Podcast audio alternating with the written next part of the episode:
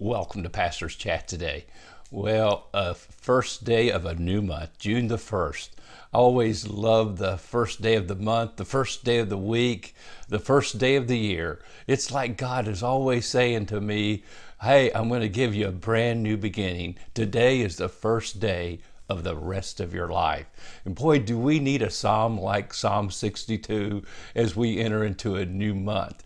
David, we're not sure exactly from the circumstances that he wrote this psalm. Could have been when he was fleeing from Saul, could have been when he was made king and he was in Hebron. He still had to fight with the northern kingdom, Israel, to put the 12 tribes together. Or it might have been when Absalom and Ahithophel, his counselor, turned against him, and he's dealing with corruption in the highest places of government, whatever it is, and he needs God's help. And he's reminded himself that God alone can save him. God alone will encourage him, and God alone will reward him in this wonderful Psalm 62. So we've read most of it, but let me read the last section of verses beginning in verse 9. And David says, "Surely men of low degree are a vapor, men of high degree are a lie. If they are weighed in the balances or on the scales, they're altogether lighter than vapor. Do not trust in oppression, nor vainly hope in robbery. If riches increase, do not set your heart on them. God has spoken once, twice I have heard this, that power belongs to God. Also to you, O Lord, belongs mercy, for you render to each one according to his work."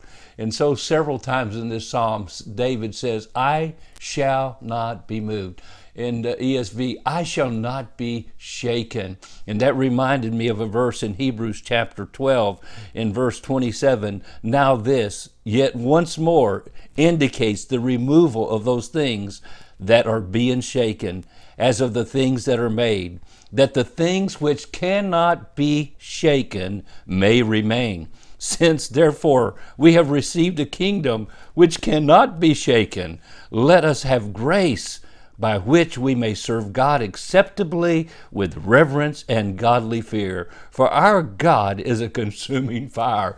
There's a lot of things on planet Earth and in our lives and all around us that can be shaken. But my friend, we have a kingdom that cannot be shaken.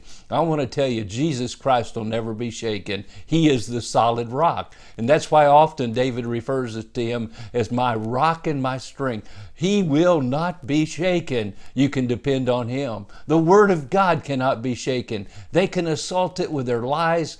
They can do whatever they want to tear it down, to deny its existence and not believe in it and call themselves atheists. It doesn't matter what they say. The Word of God will not and cannot be shaken. It remains the same, and it remains forever. Heaven and earth will pass away, Jesus said, but my Word remains forever. And so David is basically saying over and again in this psalm, I'm putting my trust in the Lord. And that's why he finishes and reminds you, these people that are lying, cheating, corrupt, they're just a vapor. They appear for a little time and then they vanish away. And if you weigh them and put them on the scales, it equals zero. There's nothing there.